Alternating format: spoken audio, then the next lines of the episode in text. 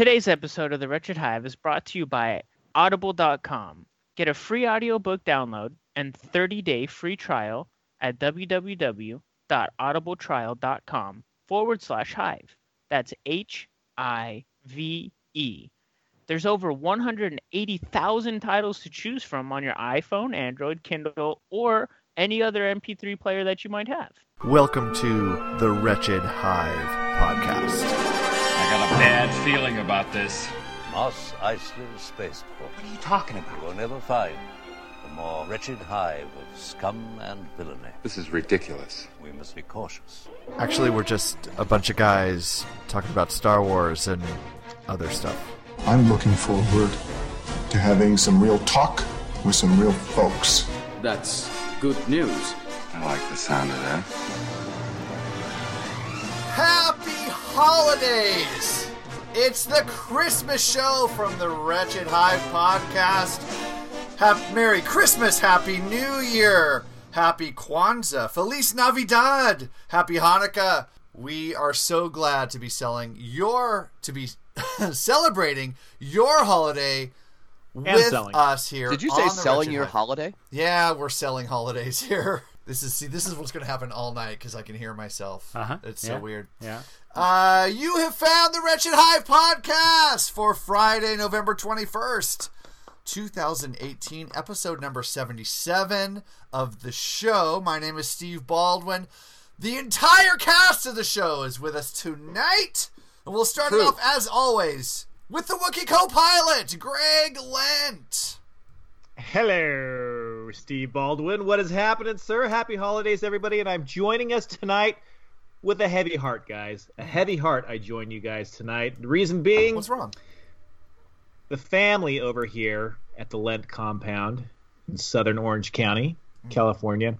We had to put down two of the family pets this week, and we're very, very upset about it. uh, so I pour one out for my homies Torgo and Topper, pugs that I've had for Jesus Christ about 14 years now. We put them both down this week. That was it was time for them, and uh, we're very sad. But we're moving on, and we're celebrating their lives tonight and forever, always. Ah, Greg, I am truly so sorry to hear that, my brother. I'm sorry about Thank that, you, man. man. Thank you. We were we were very broken up, up about it, but they are they've crossed the rainbow bridge and they're in a better place right now. There you go. I got a glass raised for uh, Torgo and Topper tonight. Here we go. Cheers. Cheers. Sugar and Topper. Thank you. Oh, I'm so sad about No, that. it's a celebration. Oh, it's, It's a celebration, celebration. of life. It's. Life Day. Oh yeah. Exactly. Celebrating Life Day. All right, then.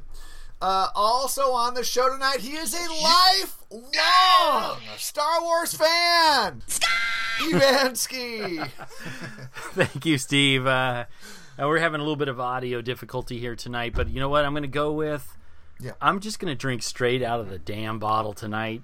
It's Jameson. It's almost Christmas. Mm. It's time to have some fun. So, uh, episode 77. Let's get this shit rolling. Episode Uh, 77. Is it really 77? Yeah. Like 1977. But I have some other news about the numerical uh, significance of this show. But let's get through the intros first. He is the captain of the Nico Rodriguez. He's muted. He's so muted. Nico Rodriguez. Man. Did you do that? Oh my god. Well Wait. done, sir. I did not not me. do that. I did not do that. I only Nico, you how guys- are you, my friend? I'm doing well. Um, I'm doing Excellent. especially well because, uh, as you might have heard, Scott's having some technical issues with his audio tonight. But just gonna mean that he's not gonna be jumping right in very much. This I think. Scott is saying you're number 11 right now. You're number 11. Wow. And finally, Hey there, Mr. Muslim. Merry fucking Christmas. uh, we have Uh, Put down that book, the Koran, and here's some holiday wishes. Dave. So get off your heathen Muslim ass and fucking celebrate.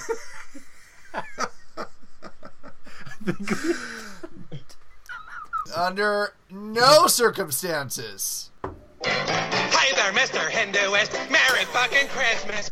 should you ever. Drink eggnog and eat some beef and pass it to the missus. I mean, So get off your heathen Hindu ass and fucking celebrate. ever. Santa West. Merry fucking Christmas. Call him. God is gonna kick your ass, you infidelic pagan scum.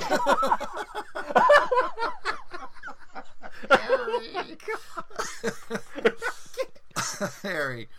so let's all rejoice for Jesus. Merry fucking Christmas to you. Big ending here. Hang on just a minute. Now it's Christmas bonus and all you atheists too.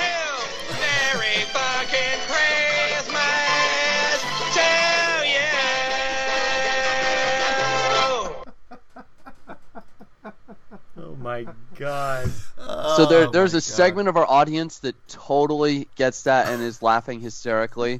There's a segment of the audience that doesn't get it and is laughing hysterically.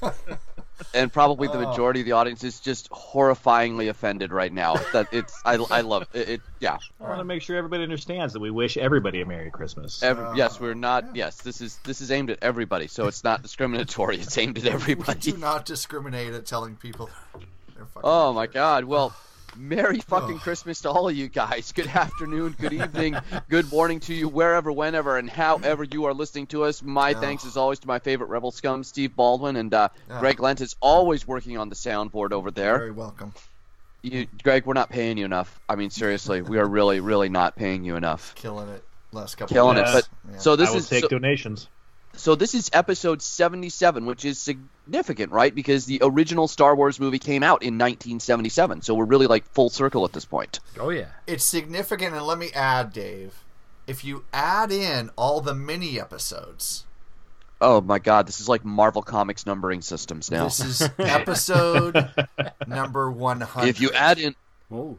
we are Oh, at episode number 100. 100. if we add in the negative issues and the point one issues and the volume 3 renumbering, it's it's actually our 100th episode. What about so the what you're saying variant? is, Oh, Steve, you personally have produced hundred episodes of this podcast and still get the sound shit fucking right. That's exactly right. Uh, I need to hire a producer. Oh my god. One of these days. One of these days. is gonna Callista, learn how to produce podcasts. Help! Oh man, You're our only hope. I even had this queued Just up. just This is gonna work, Steve. I had that ready to go. it's, it's not working at all tonight. pretentious. Uh, well, we're so glad you're all with us. Uh, if you'd like to connect with us and tell us uh, about how to produce a podcast episode, you can leave a message on the Wretched Hive hotline. That's 562 455 4483. That's 562 455 Hive. That's H I V E. in case you can't spell hive. You goddamn right. And you can also find us online at thewretchedhive.net on Facebook, although I don't recommend it. Facebook.com forward slash Wretched Hive Podcast. If you want the Russians and every other fucking technical company out there to know exactly what it is you're doing, please find us on Facebook. and uh, you can find us on Twitter at Wretch Hive Pod. Callista Kirk, our intern, killing it on the posts on Facebook and Twitter. Well done, Callista. You can also email the show, show at wretchedhive.net. You can download the app at the Apple App Store. Uh, it's on special for Christmas week, guys.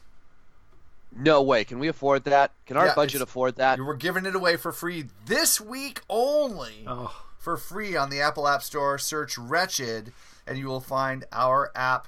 You can also find us on Google Podcasts, on Stitcher, and of course, Apple Podcasts. Now, what would it be, Christmas show, without a little bit of 3PO to get us in the mood? Nice. Oh, my stars, I've never been so busy before. It seems Christmas arrives sooner each year. Which certainly does, 3PO. little Christmas in the Stars. One of the uh, worst Christmas albums ever produced in the history of Christmas in the stars, Sorry. Christmas in the stars. What a merry Christmas this will be. Christmas in the stars, out among the stars, lighting up a Christmas tree. Come on, everyone, and sing. We are lighting up your Christmas tree tonight Steve, I'm lighting up a Christmas in the tree right palatial now. in the palatial Wretched Hive Studios. It is Christmas week. The end of 2018 coming up really soon. Uh, considering putting together a best for of every 2018 show. Empire Strikes Back. I'm sorry. I'm, I'm just I'm I'm obsessing over this song right now. For every Empire Strikes Back, there's a fucking Christmas in the Stars though, just to really bring you right back down to earth. fucking hell. Uh, this whole album is actually, if you haven't tracked the entire album, you owe it to yourself. It's available on YouTube. I couldn't find it on iTunes, but Christmas in the Stars, Star Wars Christmas. You need to find this and track it this week. Put it on while you're opening presents. It's wonderful.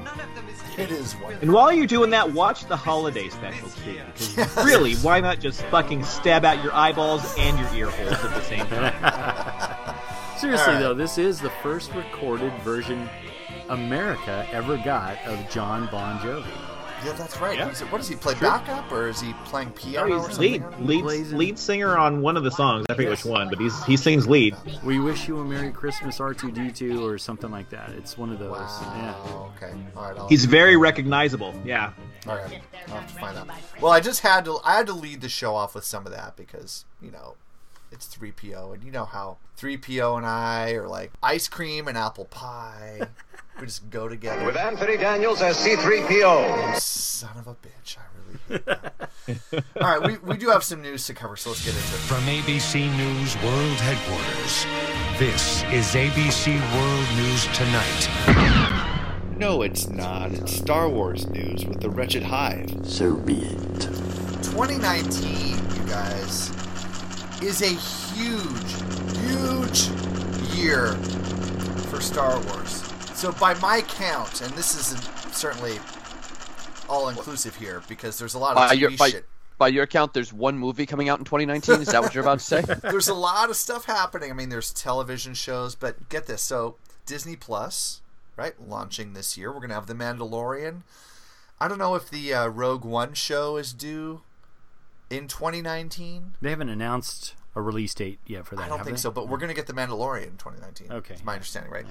Uh, Uh, yeah, Disney Plus is supposed to start late 2019. Okay. Um, Mandalorian will premiere around that time. Also, get your uh, get your views in now, folks, because Rogue One leaving Netflix in January.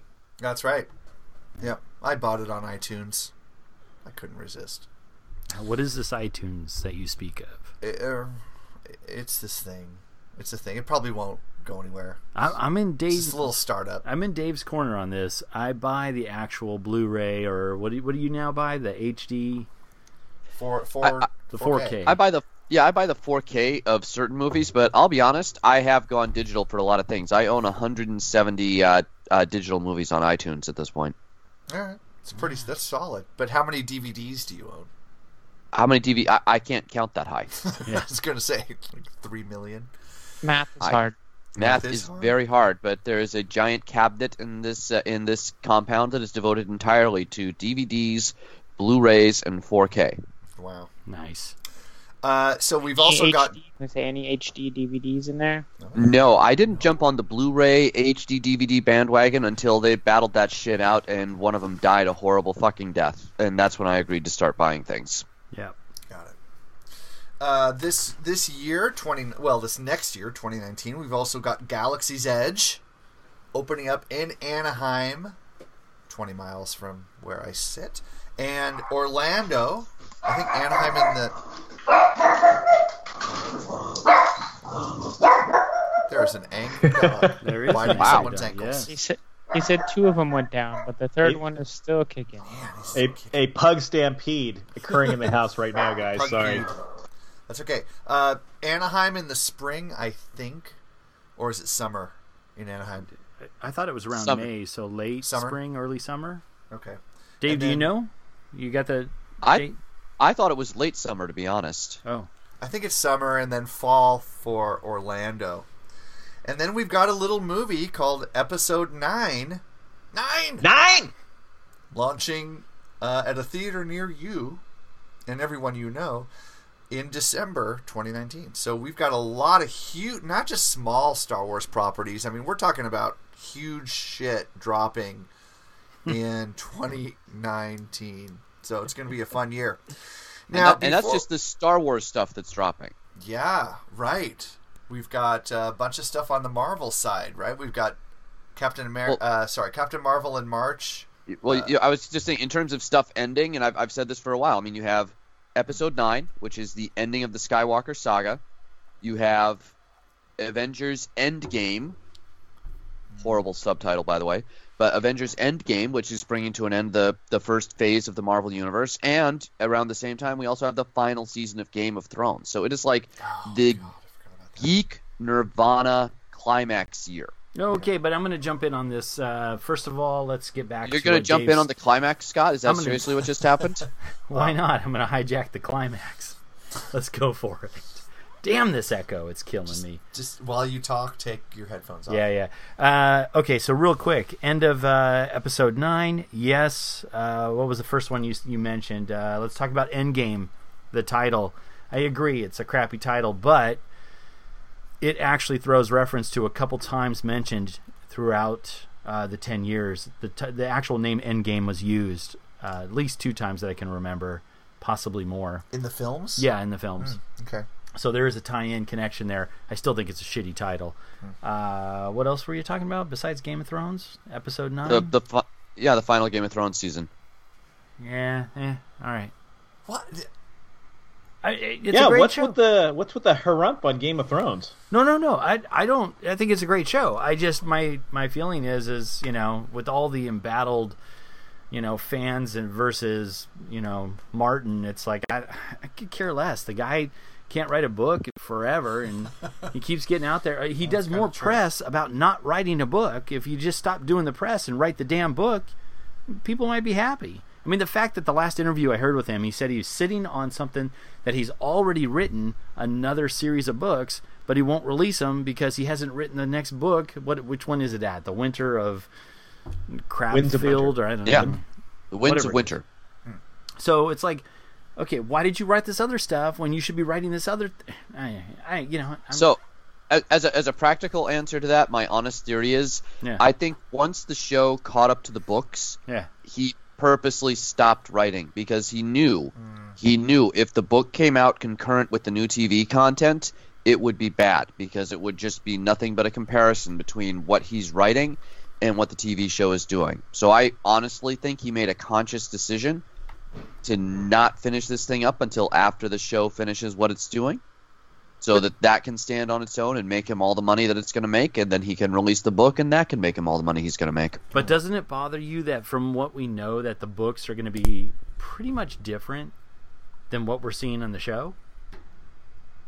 It does, but as long as it's still a good product and one that I enjoy, I'm fine with it. Hmm. I, I have I have watched Game of the last two seasons of Game of Thrones as if I'm just watching very expensive, well produced fan fiction at this point. Hmm. Okay.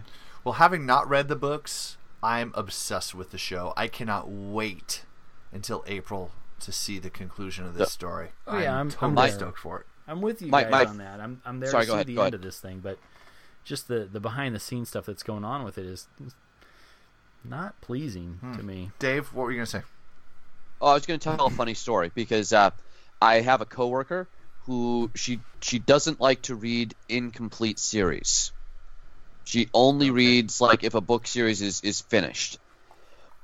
And she figured, well, since they're making these TV shows about Game of Thrones, it has to be finished. So she picked up the books and started reading them. She's been waiting an awful long time to start that Sue Grafton series, hasn't she? And and she and she got through like the four books, and like the first three were great, the fourth one was awful, and she's reading the fifth book, and she's like, "Well, this seems really odd. He doesn't seem like he's wrapping this up at all." And she got to like two chapters left in the book, and she's like, "There is no fucking way this guy is finishing off this this series in two more chapters," and she was so pissed off because that was literally with like 40 pages left in book five the moment she realized that the series was unfinished Hey, tell your friend uh, to read Clive Barker's uh, Great and Secret Show in Everville. I hear there's a part three, maybe in 25 years.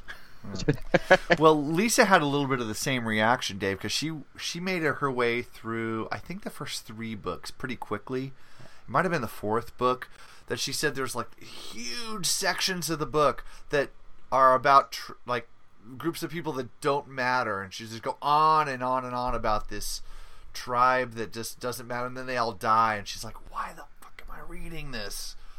It was just tough for her to get through.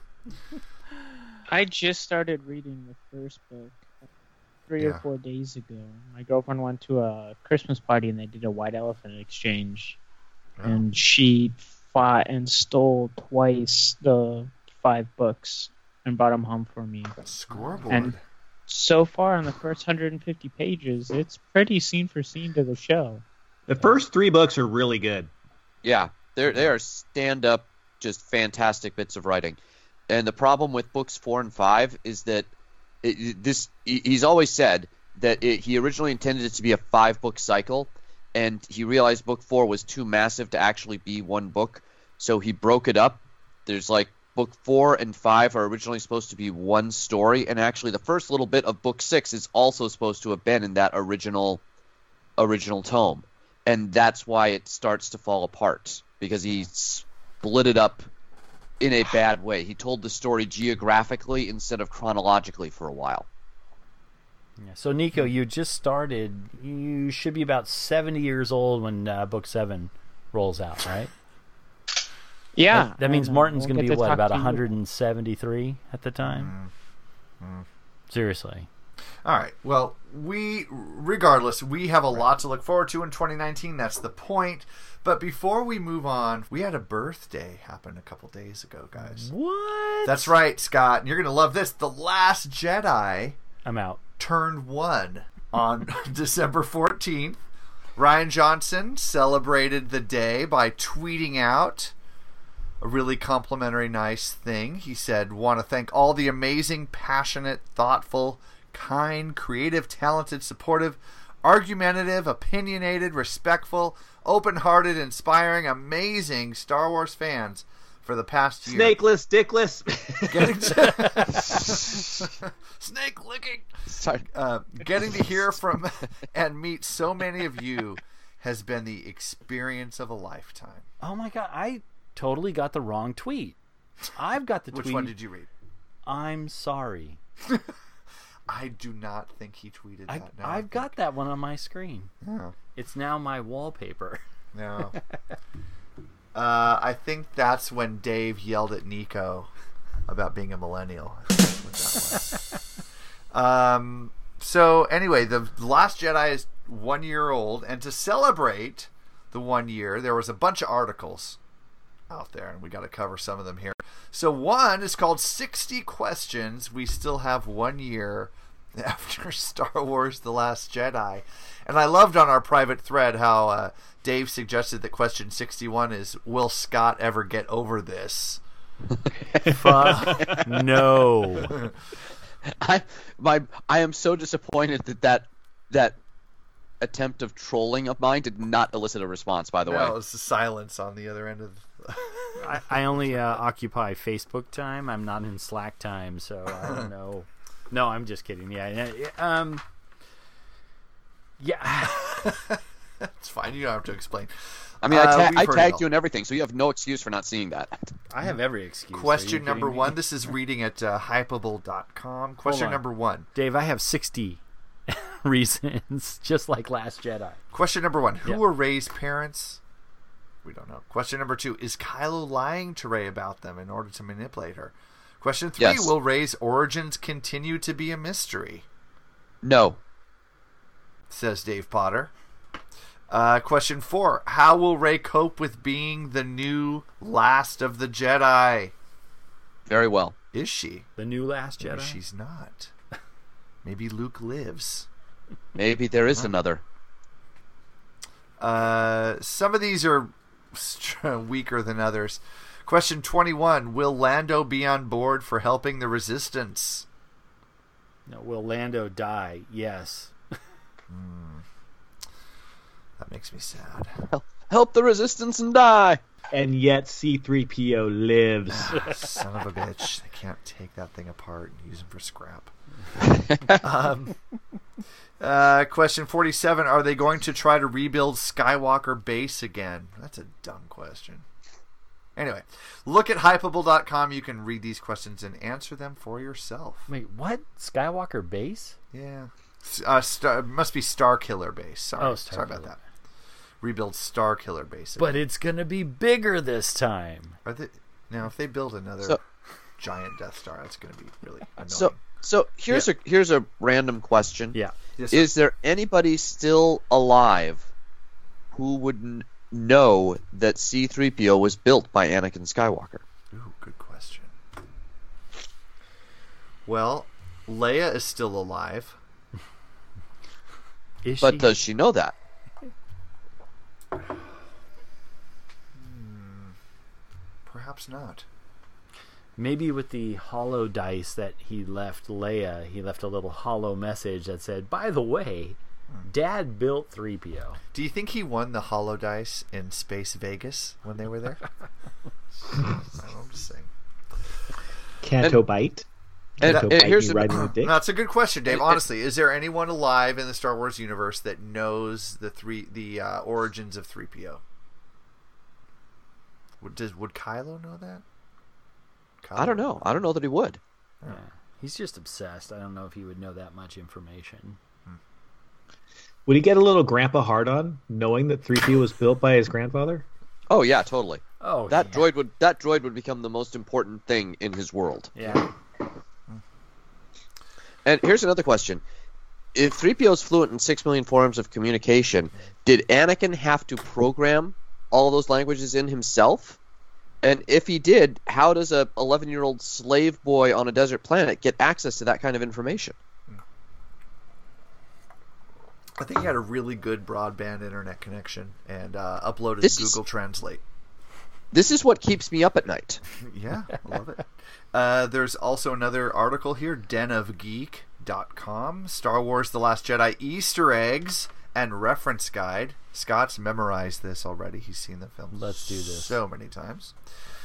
Um, there's quite a few Easter eggs mentioned here. Uh, let's see. It was um, let's see. The first one, Rey, as revealed in the Art of Star Wars: The Last Jedi. Johnson's movie used many of the concepts Lucas first had in mind for Episode Seven. So, it's not all Rian's Johnson's fault. Right. It's just the structure of it and the direction and everything. You just feel weird because it makes you feel all tingly all over when with the with the naked chest scene.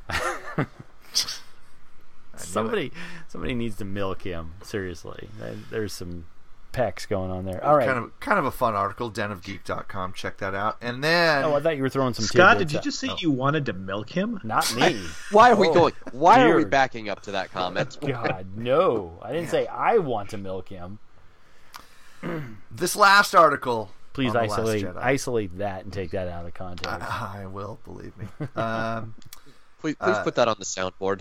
Somebody needs to milk him. article on Esqu- Esquire.com. I called out toxic Star Wars fandom. They proved my point. This is by Matt Miller, who uh, basically called. Scott, what did people you out- do? All right, you know what? I've been holding back, but I'm just going to unleash on this. Let's talk about all three of these articles. One, you're not calling out the tidbits from the second one, which I think we should talk about. There's some great stuff in there. You talk about Rey and her character design and stuff. We all know that basically came from the Luke and the Han transition and all that stuff. That's there's good stuff in there. And I'm going to put this out there. I've ripped on Last Jedi. Yes, you have. God damn it, I haven't had a good rant, and I'm on. I'm, even with the echo, I, I'm going to go for this. All right, Scott. I need some Scott rant music. You do. Oh, You- oh, I got some. You got some. I Let's got do some. it. Hold on. Uh, give me a second. We'll go. Uh, we'll do uh, So- here. This is Any porn music will do.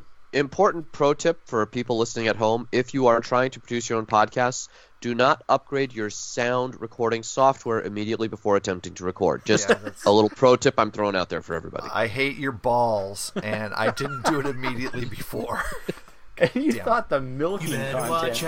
You better Come not on, Empress. cry. You better not call on yours, Jedi. The Empire is coming to town. All right, Scott. Let's hear your Scott rant. You lost it. It's working. It's Steve, working. I, I have some here. I want you to turn yours down. I'm going to turn mine on and let Scott go. So here we go. Okay. Here you go. Okay, Scott. Let's hear it. I, I get that as my background music. That's your Sweet. music tonight, buddy. All right, look. Here's the deal. I've rewatched Last Jedi now. Like, what is this? Fucking Bring the volume Enya? down just a little bit, uh, Greg. Bring the volume down just little bit more. A little bit more. There you go. Is Scott talking? That's it. No, no, I'm waiting for. Yeah. Okay, now go. All right, good. I'm, we're gonna have to re-edit this shit like three times. Don't worry, I got this, guys. As you will. We're working on the Scott Nope, music. not gonna Okay, happen. All right, Nico, go ahead. Nico, uh, give us some Scott Rant Yeah, music. yeah, yeah, please. No, Roll Nico that had this shit. because he muted me. That was that's what it was. Oh. Nice. All right. That was solid. Look, now three times I've watched. Three, three times, yeah. It's three a times, Christmas show. We'll do this for you. Okay. Three all right, go ahead. times I've watched Last Jedi since last time I think we spoke. Yeah. And I'm going to bump this thing up. I'm actually going to give it some credit where I, this, this hurts. This is like cutting myself. I'm a cutter right now. So let's talk about this. Okay. I am now putting it as as an equivalent to Return of the Jedi. And the only reason I'm doing this is that I I fell in love with an article I shared about a year and a half, two years ago with you guys on here called "The 50 Reasons Jedi Sucks." Mm, yeah, we reviewed that. We spent a lot of time on that Yes. article. Number one, Ewoks. Number Ewoks. two, Ewoks. Ewoks. Ewoks. so I kind of feel the same way about that article and that movie as I do with Je- uh, uh, Last Jedi. Okay. So it's bumped up the list for me because there are moments in this film that actually are amazing. Like visually, everything that I really want to see in a Star Wars film. But you know my arguments. We've talked about them. We've discussed. We've been angered and f- like fuel and fire and everything, spitting back and forth at each other about this stuff. Hmm. But I'm bumping it up to this level because of those cool moments. Just like the 50 Reasons Jedi Sucks, they had a little section about the 10 reasons I think are, are they thought were fantastic about it, uh, about Jedi. Return of the Jedi. I feel the same way about Last Jedi. There are moments that would justify it being a much better film, obviously, than the prequels. But that doesn't mean that there aren't serious problems. And I think we've actually discussed this off the air, maybe a little bit on the air. But I'm I'm just saying, Yeah. are serious problems, and I know we don't know the answers to these things. But the fact that there's 60 things that we haven't even discussed yet, or or they have questions about, and we're not tackling those things. And I know maybe we've tackled a bunch of them, but seriously, that article comes out one year after that movie comes out, and there's still that much uh, like dissension and, and conflict and, and anger among fans, minus the psychos that we talk about in this next article. There's still a lot of fans that are torn between this movie. Well, I don't know if the 60 questions we have are uh, because there's part of the movie is wonderful and part of the movie is horrible in opinion of some fans. I think these are just like questions did did is is Kylo lying to Rey? Well, how would we possibly know that? I mean, it's, Right. it's just up for debate for fans, and that's why you leave something like that hanging partially so you can answer it in the next movie, and so fans have something to talk about. I don't think it's a negative thing. I don't think it's negative, but I think that we've tackled some of those issues, some of those questions, and I think some of those things could be handled in a better tone, a better matter, a better uh, direction that could have ended up with better quality product. And I think that a lot of that falls through because they let certain things go or or whatever. I mean, it just I, I don't know. One year later, I, I didn't feel this way a year after Force Awakens. I didn't feel this way a year. Well, uh, don't even want to get into the prequels, but Rogue One, even Solo. I have problems with Solo, but I think Solo is a fantastic, fun movie. Um, I still have a problem with the fact that it was released in May and not in December. Yeah. Now we've got that extra six months that we've been waiting. Well, and you've got some. Scott has some backers. There are regular listeners to this show that have messaged me and said like, "I'm with Scott." Remember the hashtag "I'm with Scott"? Yeah. I mean, there are others that agree with what you're saying. I'm bringing that back and tenfold on that. All right. It needs to be. All right. That's. I just needed to get that out there. Well, it's one year since I your mean, life was ruined. Yeah, Scott, you're you're not alone in feeling that way. I mean, I I think I 100% disagree with it, but that's okay. That's that's the beauty of of fine art is people see different things and appreciate different things about it. You know, uh, I I don't need you to agree with me, and I don't think you need me to agree with you. And I appreciate you you sticking to your guns and and voicing those things.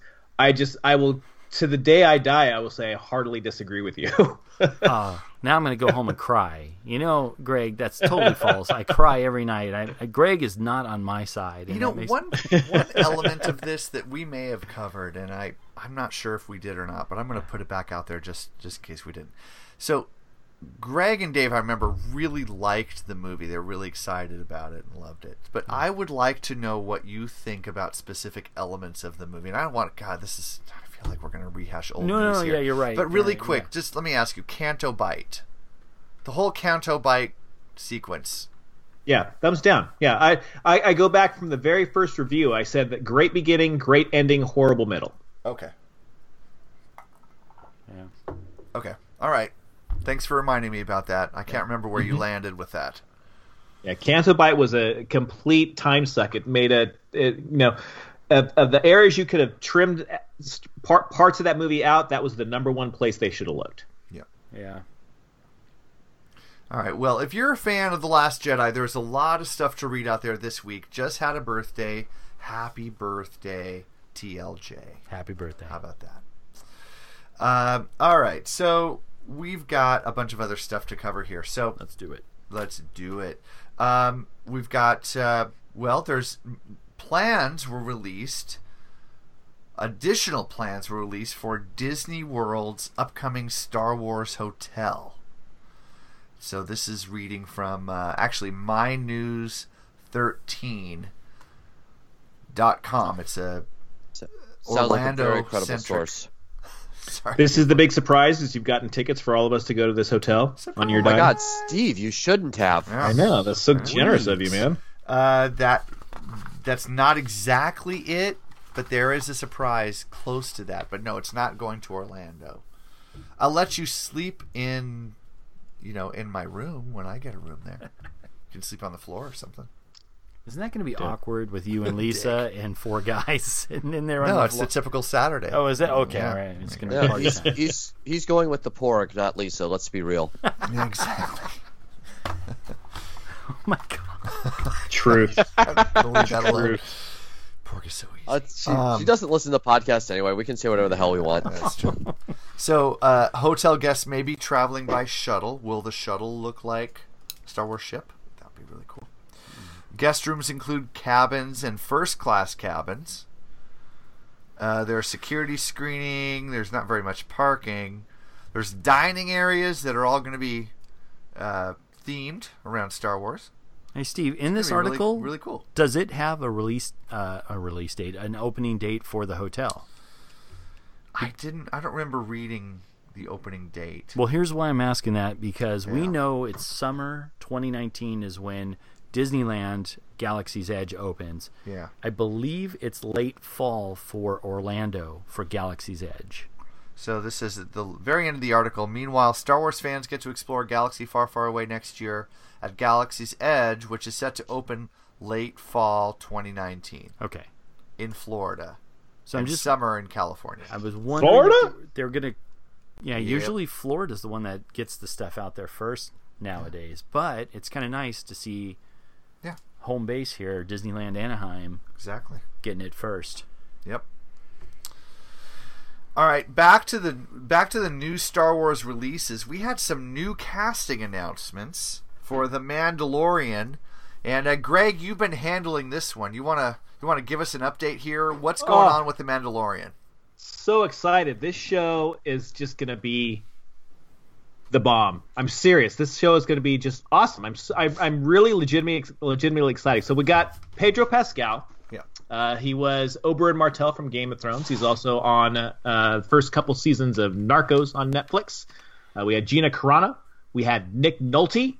And now, with the uh, official announcement, they've added German documentarian Werner Herzog, famous for Grizzly Man. So awesome. so I so I didn't re- so he's an actor on the show, right? He's not one of the featured directors. Yes, he's going to be an act, and he's acted in several things before. He always looks like the very confused old German guy. I don't know why that he always plays It's that. because he's a very confused old German guy. oh well, then there you go. Um, I guess they have Germans in space too, and he, he will he will he will talk like this, and he will say, "Don't go touch the bears." But seriously, I know you're being current. You went with the Grizzly reference. Grizzly bear. Grizzly man. Grizzly man, yeah, you yeah. could have pulled anything with. Have you seen Grizzly Man? I have not. Oh my god. Really? Grizzly Man's insane. I know, but still. It's about a guy who hangs out with grizzly bears. I know, but still. What Spoiler what alert. is your what is your point of reference for Werner Herzog? I'm just curious, Scott. I'm, what is your what is your go to Werner Herzog uh, job? What are you talking as an actor? Either one. I didn't realize he was an actor. I I, just, I didn't either. By the way. Germans in space. I want to have a segment on the show called "Germans in Space." That's funny. Uh, okay, who else I- is who else has been announced, Greg? There's another the big, one. one, the PS de résistance. Yes. Everybody, Apollo Creed himself, Carl Weathers stepping out of the chopper, dropping in to Mos Eisley or wherever the, Band- the Mandalorian's going to hang out. By Carl the way, Weathers, I, people. Carl I literally Weathers. laughed out loud when I read the show notes, and you wrote Carl freaking Weathers. Oh yeah. show notes. that was beautiful. And Predator. Don't forget Predator. Well, his reference Yeah, is dropping out of obviously Predator, yeah. dropping in from the chopper, man. That's well, I, yeah, that's some right. I was thinking Rocky. Yeah, that's true. Dropping Seriously. from the chopper. You know, thi- all this is making me want to do is go watch Predator again. So Predator is fantastic. Oh, it's so good. Yeah. Yeah. just such great 80s cheese. Jesse Ventura and all of his just macho glory, and Uh-huh. of course the, the the bro handshake between Arnold and Carl Weathers too, where they're just flexing as hard as they can. Those dudes are ripped. And uh, do, do you remember the the uh, tagline, like the, the famous line from that movie that From the poster? from no from uh, from the movie Predator? Schwartz. It's a Schwarzenegger line. No Get to the Is it chopper. If it bleeds? Yes. Yeah. I If can it kill it. you can kill it. Oh yeah. So, fun fact, guys. I don't know if you know. Uh, the monster that's in the Predator and is well known today was not the original monster for the film. The original monster was a guy in a suit, and the guy in the suit, a very different looking suit than what they actually put on the film. But the Was it guy in that original suit was Werner Jean-Claude Har- Van Damme. Herzog? It's actually Werner Herzog. Warner, I say Werner. Werner Werner. Herzog. No, another famous, you know, kind of German, not really German, but kind of close to German, Jean Claude Van Damme. What? Wait a minute. Huh. Yeah. Jean Claude Van Damme was the original Predator. He was the original suit, in Predator the monster. Yes. Oh, that's Okay. awesome. That's great I, trivia. I know a lot of useless shit, and Yeah. that is one thing I have never heard, and I'm That's impressed. the most useless piece of shit. No, that's, that's amazing right there. Wow. I am so impressed with that. I'm taking everything I said about you earlier, and it's done. You're, you're clear. Thank Thank you very much. No, I'm gonna Uh, I'm gonna go ahead done. and reinstate everything he said. Good night, good night, guys. I'm I'm out. I'm done. Uh, well, thanks for that uh, that update. That Werner Herzog, what an interesting casting choice there. You know, when I left, I left Greg hanging on that. Uh, I Oh. would have chosen no, uh, Nosferatu or possibly what was the other, the Tom Cruise one that he did. Nosfer- Nosferatu, like the like with Max Schreck from 1930. No, the remake. Huh. The Was there a remake? Yeah, There was a remake? 79, 80, I think it was. Dave, help me out. Pop culture man. I would love to help you out, but I'm not sure what the hell you're talking about. To be perfectly honest with you, a- Even D- even Dave doesn't have a Werner Herzog go to. Jack wasn't he on an episode Jack of Parks Reacher. and Recreation? He might have been. Yes, he was. Ooh, Wow. Uh, step, step back, everybody. 1979 remake, no, uh, Nosferatu. And that was a Werner Herzog Let's film. see. Yes. What else? What else has he done? That was a Werner Herzog joint. Nosferatu the vampire. Vampire with a Y. Vampire. Klaus Kinski is Count Dracula. Isabella Adjani is Lucy Harker. Yes. Didn't catch that one. Yeah, hard to believe I missed that one.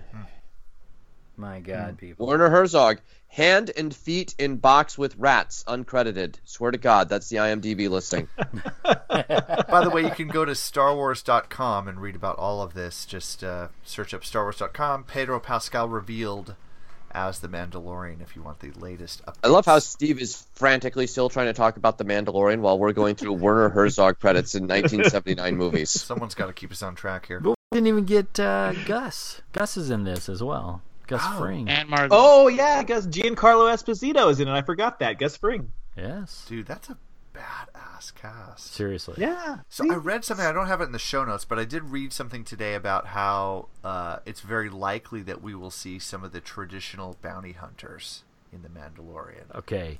This almost makes me want to uh, bootleg some of this. Come on, Scott. Come on.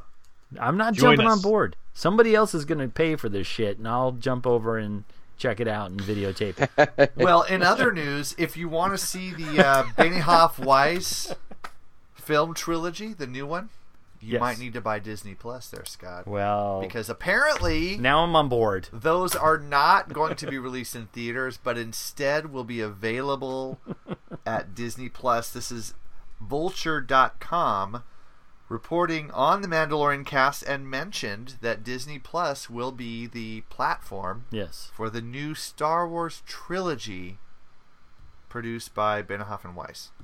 Wow. Wow, All right. really? Yeah. Hmm. I, I am seriously taken aback. I don't know what to think about that. That's It's yeah. I mean, if these are if these are feature films made by these two guys, received lots of press, but it says well, I mean, Vulture could be getting it wrong here, but uh, it says Game of Thrones showrunners David Benioff and D.B. Weiss working on a new Star Wars trilogy, Star Wars film trilogy for Disney Plus. Look, I know we've talked about the solo film not making money and all that, but to go to this extreme, I I just don't see that making money for them in that sense, other than subscriptions, right? You're you're still solo still pulled in what six hundred million dollars Worldwide. Mm-hmm. So that's I, I know to us and to people that you know read those numbers that might be a failure, but that's still you're in the black there. You're making money. You're not actually losing money, so I don't see why that would be beneficial to them. I, I can't explain it. I don't know. I mean, I hmm. feel like subscription services are the thing now. I mean, even with software, Microsoft has gone to that. You can't buy Office straight up anymore, right? You got to subscribe to Office 365 or whatever it's called because it's 99 bucks a year and they gouge you. Yeah. So yeah, I think this is the same model. It's just a volume subscription model. Yeah. Whether or not you watch uh, any given month, you're still going to pay your 14.99. So, Oh question God. for the room, guys: How far out of the top ten of the movies for the year 2018 domestic? How far out of the top ten do you have to be to be considered the flop that Solo is? Well, Solo's not out of the top 10 at Uh, present. I was going to say that's a spoiler alert, Dave. I should have told you to shut your filthy mouth right from the beginning. Solo is the ninth biggest movie of 2018, guys, and it's a flop. But it will probably drop to number 10. But it's only a flop in comparison to the typical Star Wars film. It's That is not in true. comparison to other films. That's but that's That's that's, a point. that's a crappy distinction to make. Well, I'm just saying that's the argument, though. Let's see. So Solo right now is number nine. Number ten, Venom, which was considered a success. A Quiet or, or Stars Born was considered a success. A Quiet Place, which was considered a huge success. Crazy Rich Asians, which was supposed to be an even bigger success. Solo made more money than all those, and it's a flop. Ah, That's you're Uh, taking this out of context. You're talking about movies. I I, I understand and respect what you're Yes. saying here, but you're also looking at it from what is the term? Apples and oranges here. You you talk about a quiet place. A quiet place was made on such a moderate budget, and you can look those facts and stats up. But you, Yeah. you're talking about a horror movie that made as much movie as which a horror movie typically would make what forty to let's say eighty million dollars. What did what did it make worldwide? Uh, well, worldwide, I don't know. And I'm just looking at domestic box office here because Okay. Solo does drop down in, in when you look at the worldwide numbers, but still 200 million in the U.S. when it cost 150, 175 million or something like that. I don't think I don't think you you know you, you don't consider it a, a box office smash, but you don't consider it a flop. Okay, but let's it's talk no, about that it's number no right there. mortal. It's no mortal engines. When It's you say no mortal flop, engines. You're right. It's I not gonna lose mortal engines. where they, and they might as well eleven million. just flushed their money down the toilet Yeah. That- that's fantastic. that. It would have been more more rewarding. Anybody Let's- see that movie? No. No, and I have no fucking desire to see that movie. Nope, it looks not at all. off stupid. Love you, So- Peter Jackson. though. So, yeah, sorry, Peter. Uh, but here's the deal. Let's let's talk about Solo for one second. You talk about two hundred million dollars, Greg. Let's use this in comparison. When did Superman Returns come back come out? Two thousand six. Uh, Same year as Batman Begins, so I want to say 2005. Okay, 2005, 2006. Let's use that as an example. That was considered a major flop and scrapped an entire franchise, and that movie made over $200 million 12 years ago. So you look at Solo, which is a Star Wars movie on a built-in franchise. And this thing is guaranteed to be just a moneymaker for them, which it has been, even with Last Jedi performing what 50% less than The Force Awakens, still was a phenomenal movie when it comes to box office returns. Solo comes out and domestically is what 220? Is it 220 now? uh, it's a two thirteen according to the site I'm looking at right now. Okay, 213 in 2018 doesn't look good for them when Superman returns. And again, a, a, a franchise built, uh, a movie built out of a, a, an already established franchise pulls in basically the same numbers. Well, And was that- the Superman franchise purchased for four billion dollars just a few years before Superman? But they've already made that back. Yeah, They've. But I mean, this is such a high profile. It's Star Wars is the IP. It is the IP that everyone looks to. Well, That's yeah. why it's considered a flop when it doesn't hit the 1.5 billion mark. No, I I mean, it's a, it's a high bar, but it's that's the reality of it. that's why it's considered a flop.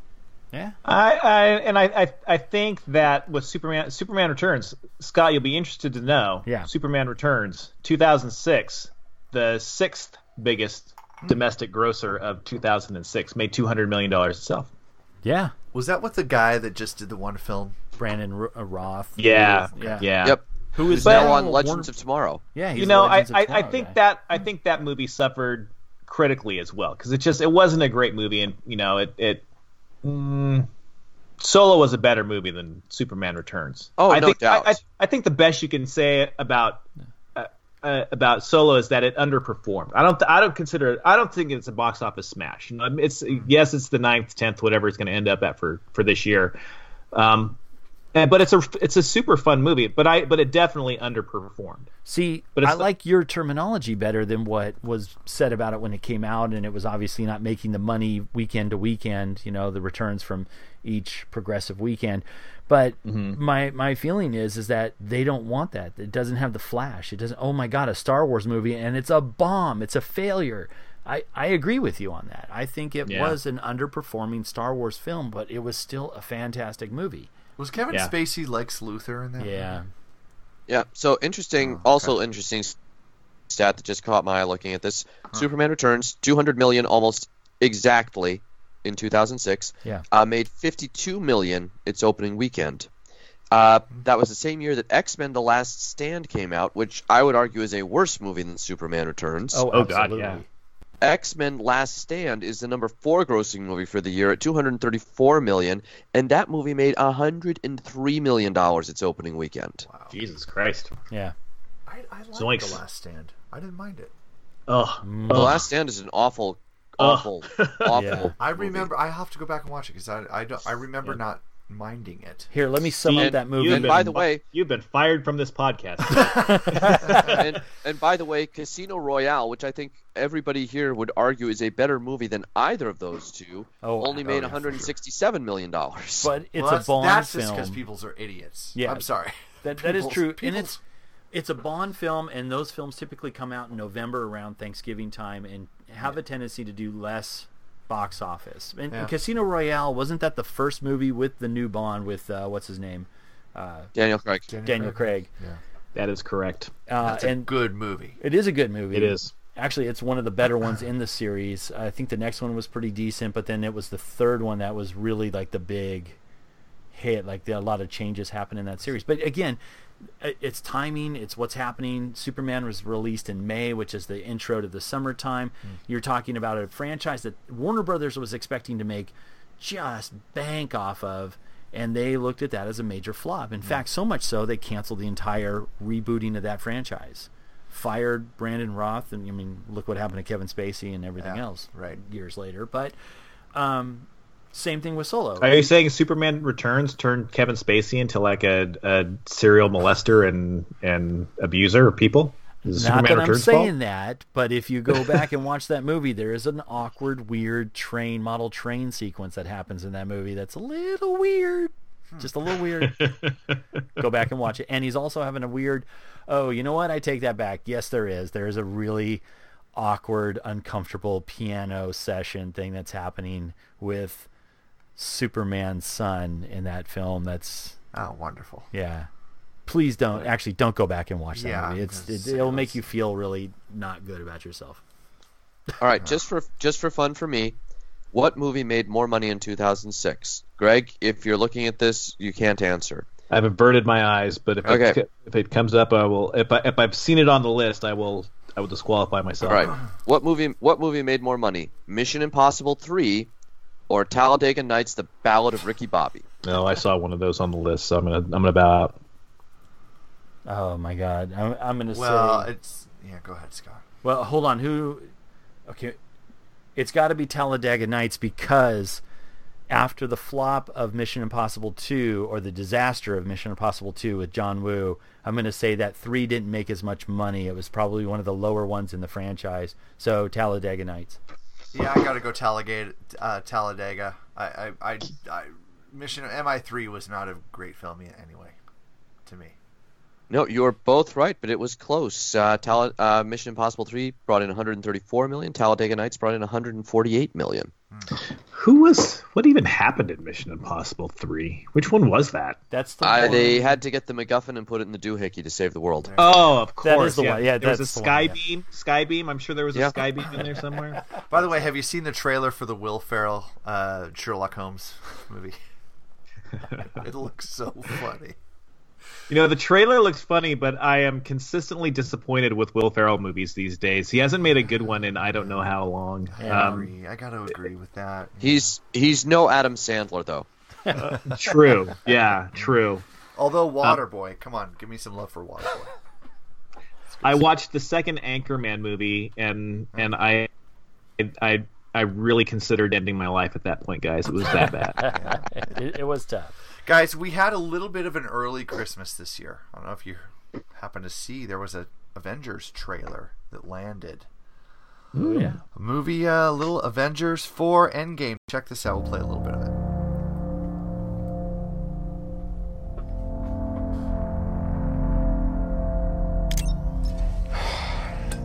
This thing on? Hey, Miss Potts. If you find this recording, don't feel bad about this. Part of the journey is the end. Just for the record, being adrift in space with zero promise of rescue is more fun than it sounds. Food and water ran out four days ago. Oxygen will run out tomorrow morning. That'll be it. When I drift off, I will dream about you. I'm going to just pause it there. The best part of this trailer, I'm going to just forward a little bit. Uh, we have Black Widow speaking directly to me. This is gonna work, Steve.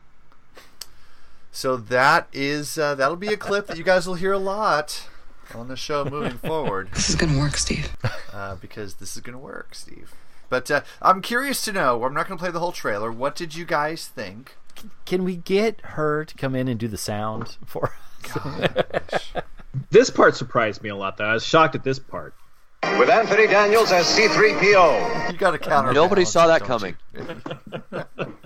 I knew there was going to be a crossover. No, but I want to hear from you guys. What What did you think of the Avengers 4 Endgame trailer? Uh, are you excited? Are you? I know you don't like the the subtitle for the movie, but um, Dave, what What do you think of the trailer? I, I breathless anticipation. I mean, I woke up and played it on my phone before I got out of bed twice. I made Christine watch it, much to her chagrin. And Not the uh, only my thing you did in feeling, bed twice that day. on- my feeling on it is this: I don't like the subtitle of Endgame, and I don't like the bleakness of it because I don't think I think Marvel's making a long-term strategic mistake by marketing this as an ending, because they have a whole slate of movies yet to come out, and if they market this as an ending, why am I going to want to continue to read the books or see the movies when they come out? That was my core problem with it. Otherwise, they did a fantastic job of showing just a little bit of leg and not revealing anything that has any substance or meaning whatsoever. Well, although, Greg, were you surprised that they actually showed Ant Man there coming back at the end? Because that, to me, that's kind of a huge giveaway. Or were you expecting that? Uh, I don't think it's that big a surprise because he didn't die at the end. You know, he didn't get snapped into oblivion at the end of Ant Man and the Wasp. He was in the quantum realm, so I figured that he had to get out of there somewhere. So no, it wasn't a surprise to me. I, I was really just nonplussed by the whole thing. I mean, don't get me wrong. I'm gonna go see the movie. I'm excited about seeing the movie. It's I'm I'm gonna be there opening night. Uh, But after that trailer, I'm like, why even release that a, a trailer at all? You could have just gone without a trailer, just opened the movie just completely cold, and people still would have gone and seen it. I just I I didn't care anything for that trailer at all. Nico, what did you think about it? I'm curious to, to get the millennial perspective on this one. Hell yeah, I'm gonna go see it twice in theaters. um, no, it's uh, I was actually kind of upset that they showed Ant Man, and then that they showed the Black Widow and Cap sitting there like surprised that he was there. Because yeah, at the end of Ant Man and the Wasp, it's like where you know he's stuck there in the quantum realm. How does he get out? Yeah. And then all of a sudden he's just there, and the Avengers didn't help him get out. So it's kind of you know I was a little more perplexed about why that whole scene happened like it did. Um, and yeah, I'm kind of bummed that Tony's like giving up here and floating in space. He's supposed to be the one. You know, we talked about this before that uh, Doctor Strange was saying that Tony's the one who has to survive to make it all work. So Right. Is you know that he's not stuck forever. Right. I'm going to throw this out to the comic book geeks in the room here. And Scott, I'll start with you. It does the trailer seem like it's following the path that the comic books laid or is this going off in a different direction now? Well, Oh, this- it's, it's it's it's a way different direction than Yeah. the original Infinity War. Yeah, Okay. way different. Yeah. Um, they really couldn't do anything to remedy that anyway because there is there's a character that's completely left out that is a big part of the original uh, series that the whole reason why Thanos is doing this in the first place is not that character doesn't even exist in the movie. So um, Yet. my yeah, I don't think they're gonna Not not pop- not not not Captain Marvel. He was hinted at in the last Guardians movie. You mean uh, not Adam Cap- Warlock. Adam, Adam Warlock. Warlock. No, I'm talking about Death. Oh, there you're going that far. Yeah, yes, Yeah. that's true. Also, yeah. So there's the whole reason in the books basically is Thanos is in love with Death and is doing all of this to impress Death. But my thought process for a while, and it's changed now, seeing you know Avengers, the last movie, and then or Infinity uh, Gauntlet, and um, Infinity War, and then the trailer for the new one is, um, it's not going to be the character I thought they were going to change out Death for another character we've already been introduced to, uh, which I my feeling was it was going to be. Um, oh my god, I'm totally blanking. I was going to say Gamora, but we know what happened to Gamora. Uh, her sister, um, Nebula. Nebula, um, had a better role in that. The connection between the love of the father and the daughter, and then the sacrifice the daughter. He has to sacrifice the daughter, obviously, and there's that love that's lost between the one that's not a real daughter. And anyway, um, actually, I, I need to back something up because I want to say something in regards to two other comments made by our other uh, host tonight about this is I want to point one thing out. I agree that with the title we talked about this title te- technically sucks, but it does have a connection to something Dave said and also Nico said, and uh, the thing that Nico brought up is uh, talking about the conversation that takes place with Doctor Strange and Tony Stark about uh, Tony is a key element into making this work, making this outcome happen that we don't know about yet. Uh, it is in that conversation that Doctor Strange tells Tony Stark that this is the end game. So I think Mm. that's where they're making that direct connection. And I agree with you, Dave, that you know most people aren't going to pick up on something that subtle, but I think the fact that Marvel and the whole you know uh, uh, uh, movie entity, the business wants to keep those connections there, and they've done a fantastic job of even those little subtle things that hardcore fans pick up on could lead to people like word of mouth bringing that connection in, saying, "Look, the title may suck." But there is reason because there is another moment. I think Cap says it to somebody else that there is an end game in process here. Hmm. So there is connections to characters, and that's why they're using this. I still wouldn't have gone with it, but I see what they're trying to do.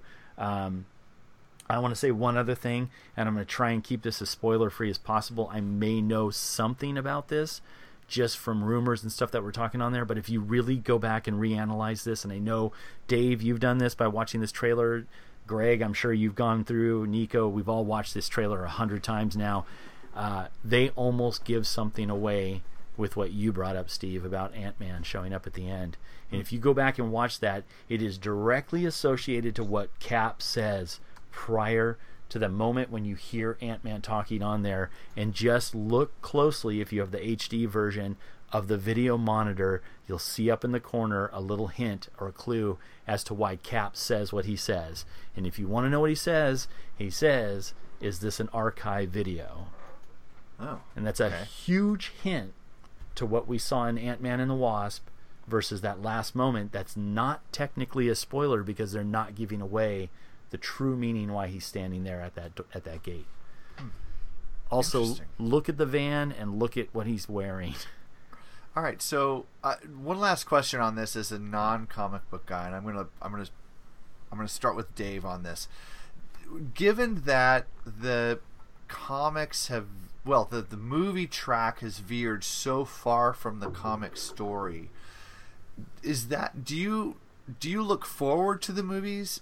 Are you happy about that, or is it like do you feel that uh, slide it a little bit that your story is being changed so much. How do you feel about these changes given that they're so dramatically different from the way the comic books went? Oh, I, I don't have any issue with it at all. I they're remaining true to the core of the characters of the stories that they're telling. So it's actually it's it's good to not see something that's just a beat for beat recreation of a story that I read, you know, 18,000 times when I was a teenager. That's not going to have the same level of of satisfaction for me today. They're doing things that are inspired by those stories, but are their own unique stories and stand alone. They do, they haven't betrayed anything to do with any of those core character concepts with the Marvel universe, which is a staggering accomplishment across 20 films and got to be what 40 45 hours of entertainment at this point Yeah. I, I love that it stands on its own and it has to because there are so many elements of these stories that they're trying to look at uh, and do that you can't bring in i mean scott talks about the the romance if you will between thanos and death in the original infinity gauntlet series Right. but you had adam warlock and the silver surfer playing huge integral roles in that book along with Star Fox and other characters that Marvel was not able to use at this point because they didn't own them. So it, they're doing they're doing great. I love what they're doing, and just please keep doing it and take my money. Yeah, I'm I'm with Dave on that. Um, a hundred percent, actually. Uh, I really feel that you know what they're doing with these movies and how they're keeping audiences. I mean, seriously, I, if you would have asked Scott from 35 years ago, 30 years ago, who was reading these comic books, who was just like in in seriously in love with the stories that were being told in Daredevil and X Men and Spider Man and all these wonderful stories and branch off books and multiple titles and everything. I would have, I and I've said this. I've actually said this to other friends prior to meeting all you guys, who were all involved with, with comics and movies and pop culture. It's like we're, we're never going to see something like this. The attempts that have been done in the past, at that time in my life in our lives, were movies such as like the original Superman '78, Richard Donner's version, which I still think is one of the most fantastic comic book films out there. But never in my mind would I've ever said, "Man, one day I'm going to see a Batman and Superman movie. One day I'm going to see, you know, Aquaman." For the love of God, I never thought someone in orange and green tights swimming and talking to fish would be on a big screen somewhere.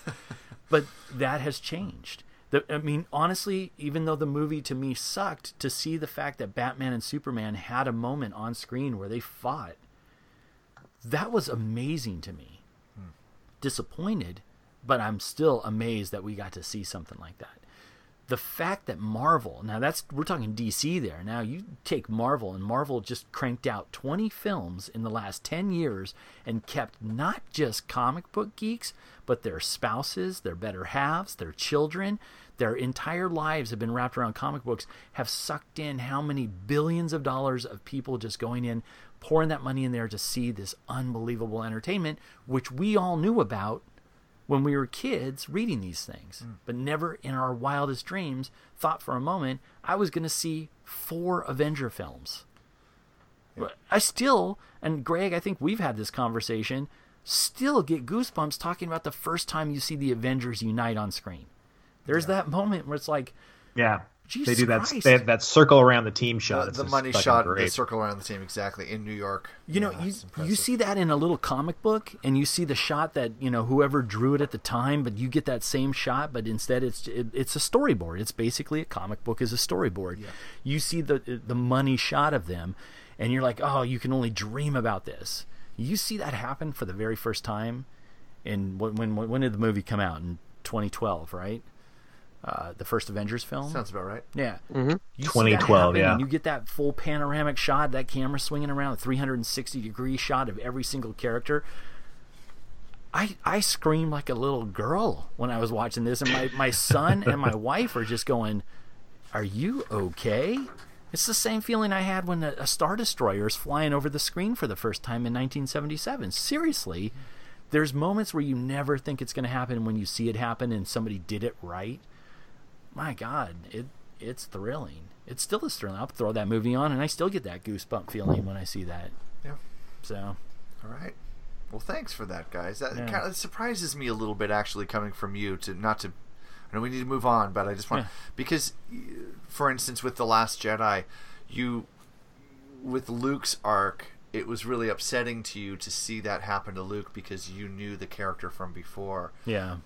And yet you. So I'm a little surprised that you're okay with Marvel veering off track as far as it is from what you knew as a child. Let me let me. I know we need to move on, but let me just try to tackle that real quick. Uh, my feeling on that is you have a much more isolated storyline. You have this very uh, distinct story that we've known and didn't know anything else up until 1999 when we finally got the prequels. We had those three movies, and then we had books and comics and action figures and other fun role playing type stuff to, to base it off of. But what did we base that off of? We based it off the original trilogy, the re- the original idea that Lucas put out there. Now, I can go back and I can say this, and maybe you guys want to argue and call me on this, and, I, and I'm fine with that. But my feeling about comics is it's so vast.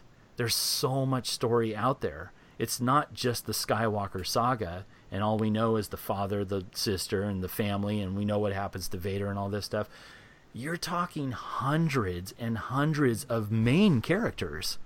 You put them onto a screen, and seriously, the stories, we all know this from reading these. Greg, Dave, you guys know. I mean, you how many versions of Spider-Man are out there? How many mm. titles? How many you have Avengers, you have West Coast Avengers, you have the Secret Avengers, you have Secret Wars, you have the Infinity Gauntlet, you have these major crossover events.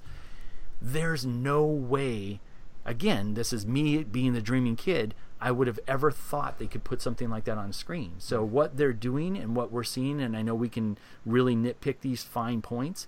They're pulling from the classic books. They're pulling from a reboot of the Marvel universe. They're talking about, well, shoot, even the new Spider-Man movie that just came out, uh, Into the Spider-Verse, Yeah. talks about the idea of the multiverse, which DC is tackling in the TV shows.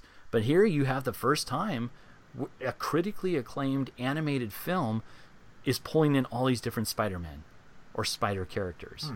and doing a fantastic job from what I hear. I haven't seen it yet, but I'm more impressed with the fact that they're able to do these and tell these stories, you know, out there for whether it's animated films or a 20 movie arc, where we're getting an unbelievable amount of characters from a, a comic book series or a comic book company that we've all grown up and loved in some way. Yeah, they're doing a better job than the X Men series. X Men's up and down. You get a good movie, you get a bad movie.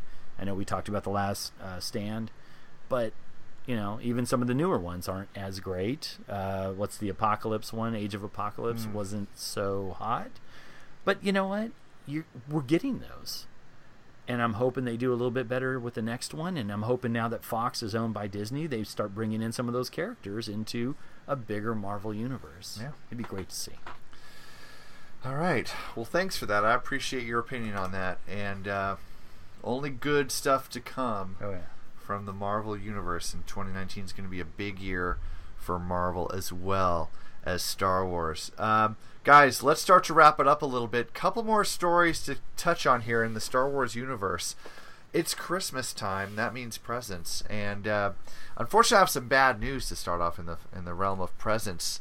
Uh, Sphero, the company that made that awesome BB-8 toy and that the really one of the best R2D2 toys I think I've ever seen, announced that they are getting out of the Star Wars game. They're no longer making uh, those toys. Uh, this is on Cir- uh, TheVerge.com. Circuit Breaker Sphero discontinues its BB-8, R2D2, and other licensed Disney products. Not worth the extreme effort. Uh, so this is an interesting uh, article, a little read here, an insight on the toy, uh, the world of toys. I have my BB-8. I am so glad I bought one. It's it's a fun, but like this article said, you know, I played with it for a few weeks. Every now and then, when I need a little stress relief, I'd get out the old BB-8, uh, roll them around the living room. But uh, I, I thought that was the Porg. well, That wasn't the stress relief. The Porg has Oh. continued with the stress relief. yeah, no, the problem. Porg will never go away. I'm never getting rid of that thing. No, he won't. He's right over there. Uh, but uh, and Dave, I think you bought one too. The the R two D two. Have you guys seen that R two D two? No, I have oh, not. it's the most realistic one. yeah, it's it's it's this it's it's really big too, isn't it? Like huge. Uh, no, it's like maybe eight inches tall or so. Yeah, I okay. think. But it it leans back. The third wheel comes out. It twips and twerps, and you know, the head spins around, and it's aw- it's it's awesome. But there's another article I wanted to cover. This is the best nine gifts for Nine? Star Wars fans for Nine? Christmas. Yes. So for this, we're we're gonna have to have a little little music here, guys. All right. Wrapping it up here. Back to Christmas in the stars Oh with my stars, Little I've C3PO. never been so busy before. Uh, Variety.com, the nine best gifts for Star Wars fans. Uh, number one, The World According to Star Wars. It's a book. Anyone read it? Anyone? No. No. Cass Sunstein, World According to Star Wars. Number two,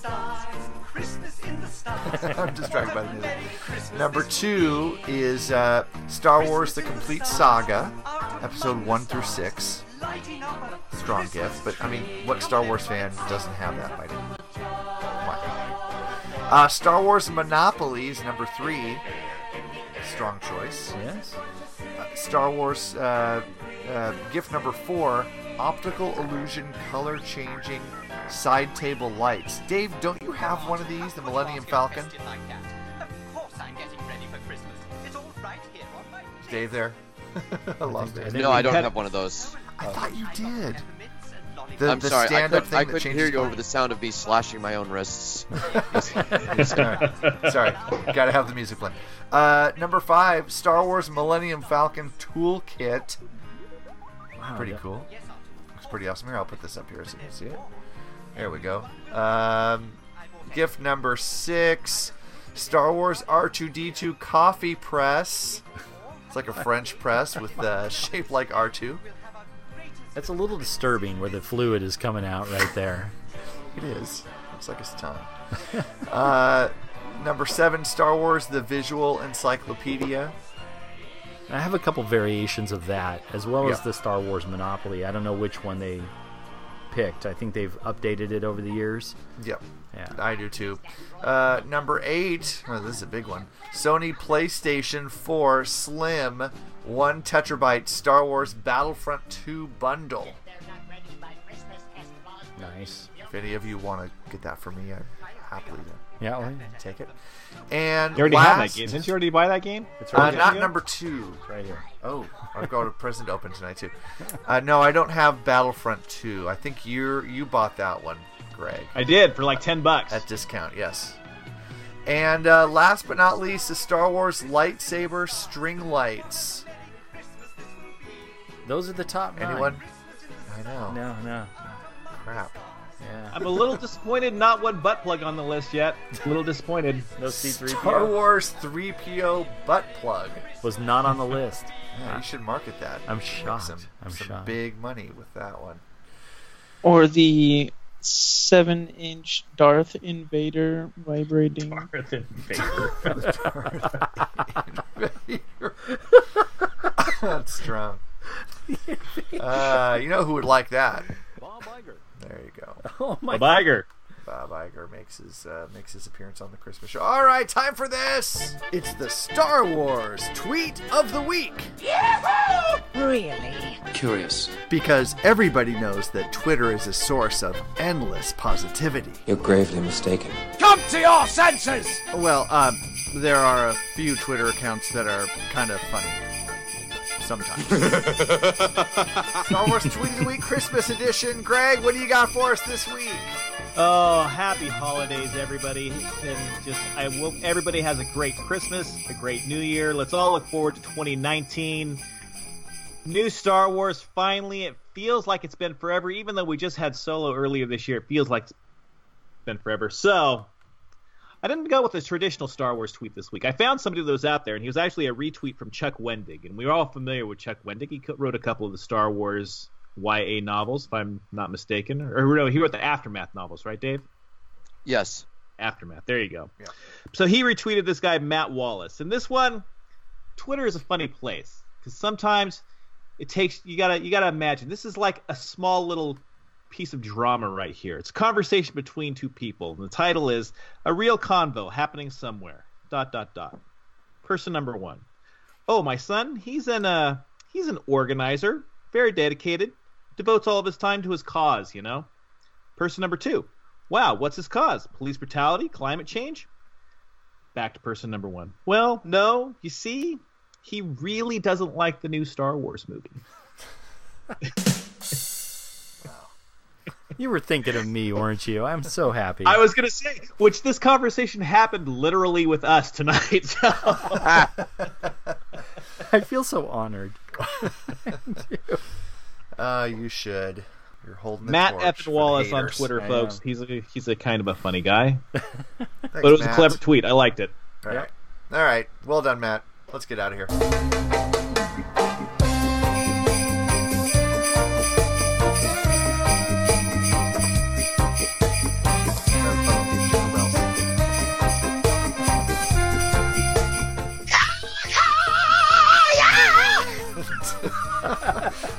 David Lee Roth joining the show. David, um, so what are you up to? What's uh, any making any new music? What's going on in your career? Yeah! All right.